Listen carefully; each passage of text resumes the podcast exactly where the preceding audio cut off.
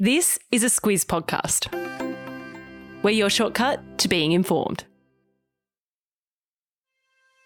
Good morning, I'm Siobhan Moran-McFarlane. And I'm Claire Kimball. It's Thursday the twenty-seventh of October.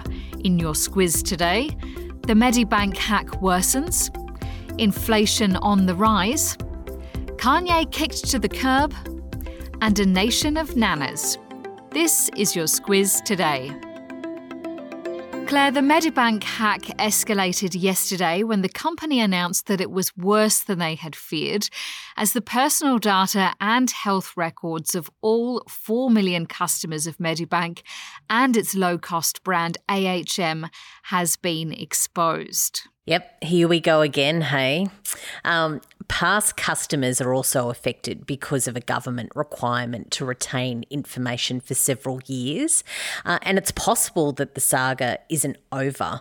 Medibank's technology chief uh, has said that while they're undertaking uh, forensic analysis, they can't guarantee that the hackers no longer have access to its systems.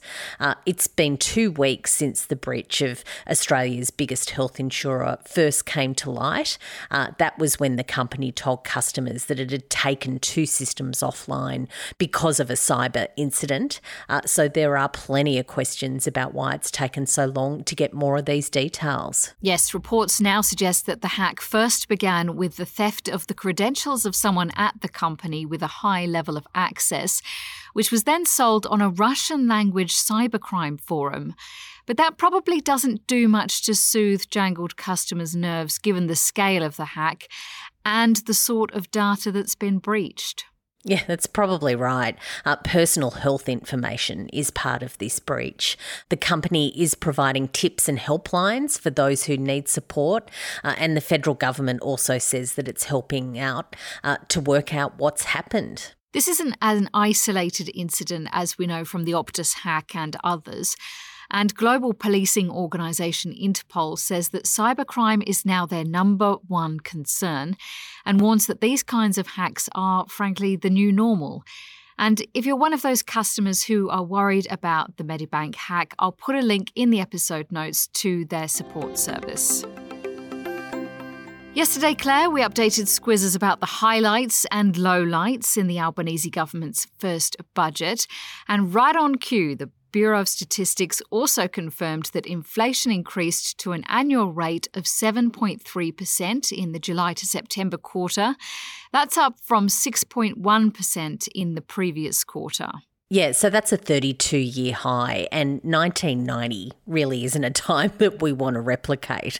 Uh, there was high unemployment, uh, seventeen percent interest rates, and also the recession that we had to have. Uh, our high inflation today is being driven by different factors to back then, uh, but the government's lack of tolerance for inflation remains the same.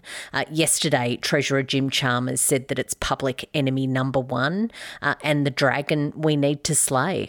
That's why helping Aussies manage the cost of living pressures has been allocated seven point five billion dollars in the budget. And we will also hear what the opposition have to say when Coalition leader Peter Dutton gives his budget reply speech tonight. And if your eyes are still boggling with all the facts and figures from the budget, this week's Squiz Shortcut is an excellent, straightforward breakdown. Claire. Yeah, it's a good one because it sets the foundations of what the government and the economic experts uh, will be talking about for quite a while yet. Uh, so for fifteen minutes listening, you'll have all the talking points to be real smarty pants uh, when it comes to our economic outlook. And who doesn't want to sound smart? You can find Squiz Shortcuts on our website, the squiz dot com dot a u, or in the podcast app you're currently using. Speaking of hard financial times, Claire, Ye, the artist formerly known as Kanye West, has lost his billionaire status after sportswear brand Adidas dropped its partnership with the American rapper and fashion designer, which is reported to be worth two billion dollars a year. And it's the latest in a string of businesses to drop him uh, after anti-Semitic and racist comments he made on social media and via the media. Uh, in the last fortnight, Night, he's also lost his agent uh, and connections with the major fashion houses, with many of them saying that they won't tolerate anti-Semitism uh, or hate speech. Um, Ye is, of course, a huge music star, and he really branched into fashion in recent years, uh, but he's burned a lot of bridges in both worlds now. In recent times, he's spoken out about his bipolar disorder diagnosis, but many say his comments need to be separated from his mental health struggles. Now, Claire, it's often said that the captaincy of the Australian men's cricket team is the second most important position after the Prime Minister. So it's really no surprise that there is ongoing interest in the dumping of Test captain Tim Paine late last year. He says Cricket Australia abandoned him when inappropriate text messages he exchanged with a Cricket Tasmania staffer were made public last year. Yeah, this has all come up because a new autobiography from Tim Paine has been released, and it covers all of this. Uh, Paine says that an internal investigation in two thousand eighteen cleared him of any wrongdoing, uh, but that his employer, and this is the quote, made it look like they thought I'd sexually harassed someone when they pressured him to resign when the media got hold of it. Uh, Paine blames a P R consultant for steering Cricket Australia in that direction. direction, uh, and that was crisis communications consultant Clive Matheson. That's interesting to some people uh, because he was the editor of The Australian uh, and the former chief of staff to Malcolm Turnbull when he was the Prime Minister. Cricket Australia is keeping mum, though, and says it will not address the allegations by Paine that he was urged to resign. So it seems we may never know the whole truth of what really went down. Claire, given that I usually eat dinner at about ten p.m, the notion of an early bird special sounds quite appealing.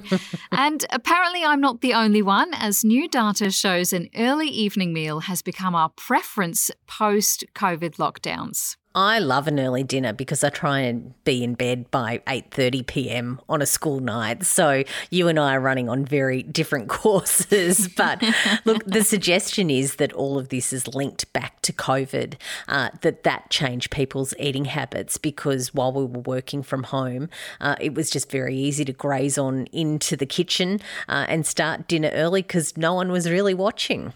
Wes Lambert, a guy from the Australian Food Service Advocacy Body, has really given the early bird a sexy rebrand by saying five is the new seven p.m.